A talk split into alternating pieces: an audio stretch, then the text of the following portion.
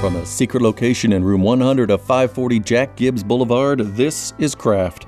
I'm your host, Doug Dangler. Stewart Huff has performed at hundreds of comedy clubs in the U.S. and internationally, was a finalist in the Boston Comedy Festival, performed in the HBO Las Vegas Festival, and is featured in the documentary Road Comics Big Work on Small Stages. He'll be appearing with the September 3rd through 5th Arch City Comedy Festival. Welcome to Craft, Stewart Huff. Well, thank you very much. That sounds uh, that's more stuff than I remember doing. That's fantastic. So you've got in um, some of your other writings about you, some of the press releases, it calls you possibly the single most underrated comedian in the world of stand-up comedy.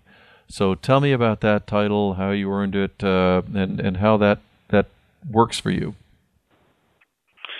Wow, uh, yeah, that's a big compliment. I um, I think what it, none of it was a choice, but I think what ended up happening is, you know, New York, L.A., Chicago. That's where you go to to get famous. That's where you go to get on on night, uh, you know, on TV. Uh, that that format doesn't fit me. You get four minutes on, you know, the the talk shows, Conan, Fallon, all that stuff. Four or five minutes if you're lucky. That that format doesn't fit me. I'm not a short joke type of comedian. I'm a longer idea based comedian. So I just worked the road. I I like doing comedy in a longer format. So I ended up just, you know, working the road for 15 years and developing this style, and it just it does not fit in any way on what would make me known. You know, make me famous. It's so, you know, I think that's what ended up happening. Okay, that's a tough uh, thing to do. That's uh, being on the road that much. Tell me about how that you know how that works for you. I mean, there are a lot of people who like being on the road. You must be one of them. And then there are people who write road complaints.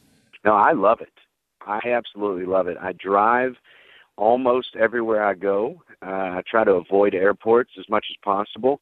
I like seeing the country. If I have time, I'll get off the interstate and drive on back roads and eat at independent diners and you know eavesdrop on people's conversations and meet people and I actually like the traveling lifestyle. So to me, I don't want I don't know why I would want to fly over the interesting parts, you know, the stories and the meeting people. So the lifestyle has become to me I I think I would miss it just as much as I would miss the stage if for some reason I stopped doing it. What uh, what is your way of meeting people when you're on uh, say you're you're eavesdropping on a conversation, as you had said, or just meeting people and and finding out their stories. That's always uh, for me a difficulty. Uh, I'm no good at going up to somebody and saying, you know, I, I I'm really interested in your you know your shirt or whatever you're using as an opener. How do you get people to talk to you and, and get to know them? I think that's that. What you just said is pretty much my approach. If I if I overhear someone and I'm just interested in them, why why do they believe that? Why do they think that? Then I'll I'll say something benign. I'll just say, "Hey, how you doing?" It you know, it looks like rain. It's going to rain a little later, you know, something like that. Oh, yeah, yeah, yeah. You live around here. The next thing you know, you can get around to to what it is that you want to know about this person. And and what I found is people really like to talk about themselves. They they re- they they it doesn't take much to get them to talk about themselves, their lives, their loves, their hates, their beliefs. You know, so once you get that ball rolling about the weather or a local sports team or whatever is uh, surface talk, then all you have to say is, um, you know, I noticed your shirt. You know, the next thing you know, you just got to listen. Yeah, and it can be dangerous sometimes to uh, get yourself out of those situations. Uh, it, it dangerous in the sense of some people will go and give you a very very long story, and you realize after a while, oh, I'm in, I'm in it for the long haul. This this discussion is going to go on for quite a long time. Yeah, I have found that a couple of times. I've been standing in a parking lot of a truck stop, and I've just got to go. So I'll pretend like my phone buzzed, and I'll, I'll go, "Excuse me," and pretend like I answered a call and tell them, "I'm sorry, I got to go." uh, wow, that uh, that's uh, that's a, a good lesson to to remember. If I'm talking to you and you say that you get another phone call, I know where I stand on that. So I've, I've ruined my trick. I can't use it on you now. Yeah, right. So tell me about the generation of uh, your stand-up routines uh, and, and some of your, your stories there. I saw one of them is just exactly as you described. I think you were in a truck stop talking to somebody who said he didn't like a lot of different groups of people, and he just kept narrowing it down until it ended up like in that bar and basically on that bar stool was the only person that he really cared about. Hmm. Uh, mm-hmm. How does that all roll up for you? Well, that's a that's an interesting one. Here's the story of of where that came from. Uh, I'll make it kind of shorten it, but I did a show and the, the audience did not like me. I'm, you know, I I tend to lean left and. Uh, and I talked to about a lot of stuff they didn't like. My sister is gay, and and her and her partner have been together forever for 15 years, and uh, I, you know, I talked about them and and blah blah blah. So there was a lot of stuff that the audience did not like. So after I finished the show, I was sitting at the bar, and this this guy sitting next to me just unleashed with his, you know, I hate these people, I hate these people, I hate these people. So I started to say, well, who do you like? And then I said, you know, how about uh, people from Russia? And then he, oh, I hate people from Russia. So I started narrowing it down. Like, okay, so you like Americans? Yes, and I would. He said yes, and I said, so you like Northerners? No, I hate Northerners. You know, so I I started in the conversation narrowing it all the way down to his hometown, and then I divided his hometown into two pieces, and he hates everybody that lives on one section of his hometown, and I just found it really funny. But the truth is, his hatred really bothers me. I don't understand it, and I don't get it so to kind of make myself at least feel better about the fact that there's people in the world that have that much hatred, I wrote a bit showing how ridiculous hatred really is. So it you know, it it helped me feel better about meeting such a hate filled person. You know, that's a lot of times I think what comedy does for me is I get really sad about something that happens and I end up finding some jokes about it to where I can go up on stage and tell jokes about it and the audience laughs and then I feel better. Like I'm not I'm not just alone in this.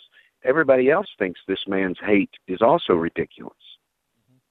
Uh, you know, it's funny as you were saying that. It, uh, I was flashing back to the discussion of you know meeting all the people that you meet. How often do you you meet somebody like that, and and you think the only way I can deal with this is through comedy because um, it's just too upsetting otherwise. Is that a, a common trope or is that really rare? I would say it's more common than rare. I mean, one one of the things about uh, the way I do this job is, you know, I I play nice clubs, but I, I a lot of my shows are not in nice clubs. They're in, you know, in a bar in the middle of Louisiana, something like that. And I don't change my act. I I you know, I talk, I do my act. I say what I want to say on stage, and I'm I'm completely aware that a lot of people might be upset about it. Um, I did a show. I'm telling. I'm, you know, doing this story now on stage to make myself feel better about this story. I, I, uh, and I did a show in South Carolina, and uh, I pulled up to it's a barbecue restaurant, and I pulled up, and there are Confederate flags all over the front of it they were on the plates and the cups. Uh, the menu said the sauce will rise again. yeah. And I uh I just thought to myself, this is not going to go well. so I might as well yeah. I said I thought I might as well be honest with the crowd right up front. Just right up front. Let's just be honest. So I I opened with this joke. I I said in my opinion, the greatest thing that's ever happened in the United States of America is that the South lost the Civil War. you know, look at look at how we act now, and we lost. I mean, that's incredible. We have to be the most arrogant losers in the history of warfare. We still reenact the thing. I mean, who reenacts a loss? So when you do that piece of material in front of a bunch of people that are wearing Confederate flag T-shirts, you're gonna know what they feel and what they think immediately. immediately. And, and what did they uh, what did they let you know they were feeling at that time? Oh, they were so mad at me. I had a woman come up. Yeah, they were furious. A woman comes up to me after the show, and this is a joke, but it's I didn't write this. I pretty much quoted on stage. I just quote what she said to me and my, what I said back to her, and it, it the crowd laughs. She's cussing me out. She's yelling and screaming, cussing me out. She's wearing a Confederate flag T-shirt, and then she said this to me. She said, "What you are is un-American." And I said, Really? I'm un American? I said, Ma'am, your shirt tried to leave the country. And then she exploded, just screaming and yelling, you know. But the other side of this, which I did not know years ago, but I've figured out since then, is if I go, let's say I go to a, a really open minded, intelligent crowd and perform my show and they laugh and they like it, that's fantastic. I feel good, they feel good. You know, that's really nice and I it's rewarding. But if I go to a place that disagrees with me, then my jokes and my argument have to get sharper.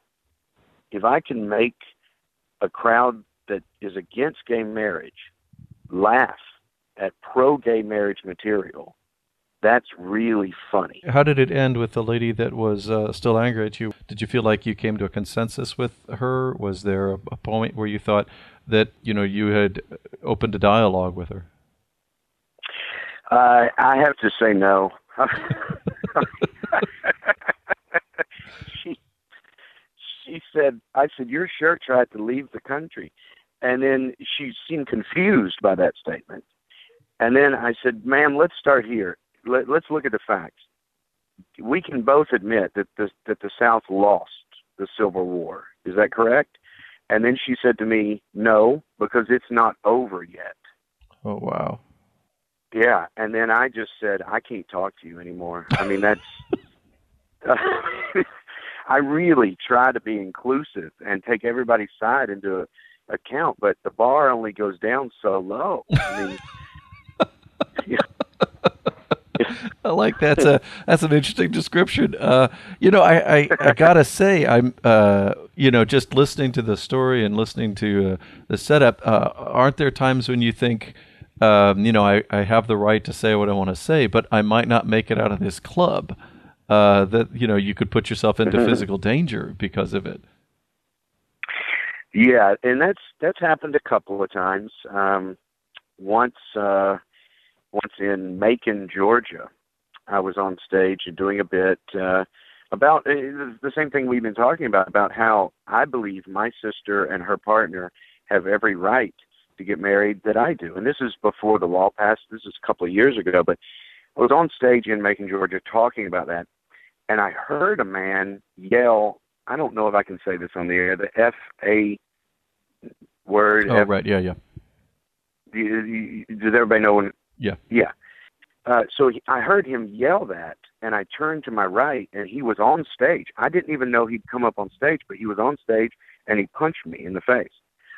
And yeah, he came up on stage and punched me, and it is really hard to fight back when you're laughing. it was so redneck. It was just so over the top redneck. I was just, you know, so those type of things have happened. Um, in Nashville one night, I was on stage and there was a a group of white supremacists. They were they they had Nazi the swastika was tattooed on a guy's forehead, which I just thought, all right. And I said a bunch of stuff and they were really, really upset with me and I got off stage and I knew that they were they were mad. They yelled at me and I hid in the green room. I I didn't come out of the green room for a while and then I came out assuming okay, they're probably gone by now. And when I came out, the manager of the club came up to me and said, "All the doors are locked. We've called the cops. You're not allowed to leave the building until the police get here. Um, they're, they're outside and they have guns and knives and they're waiting on you." So, you know, but wow. I don't want that stuff to happen. But I also I want to say what I want to say, and I don't say it flippantly either. I'm not just up there saying I'm right and you're wrong and you're stupid and I'm smart. I do a lot of research and I search my own beliefs and challenge myself, and I try not to make flippant, you know, statements. I, I'm trying to to really just point out, like, you know, the the Confederate flag should not be flown on state buildings because it lost. That's that's the rules of war. You know, mm-hmm. Right. you you you you lose the war, you don't get to wave your flag. That's the way it works. You know, and I also break down the the what I consider the ridiculous heritage argument, but I do it in in my opinion, I do it truly considering their point of view. So if someone's going to get mad at that, then I guess I'll just take whatever they're going to do. You know, I'll take whatever's coming to me. But Well, I got to tell you, uh, you you've got my uh, my respect there for standing up and uh, you know saying the unpopular things uh, that they're unpopular in, in certain areas. Uh, make they make sense to me, but uh, you know I'm one of the Northerners that uh, the the man earlier was uh, Right. was was probably talking about. Stewart Huff, I, I want to thank you very, very much for talking to me today on Craft, and I'm really looking forward to your appearance at the September 3rd through 5th Arch City Comedy Festival. well, thank you so much for having me, and I'm I'm looking forward to it too. I think it's the first year, and I, they're really putting work and effort into it. I think it's going to be a success right off the bat. For more information from my guests, visit www.crafttheshow.com. This is Doug Dangler. Until next time, be creative.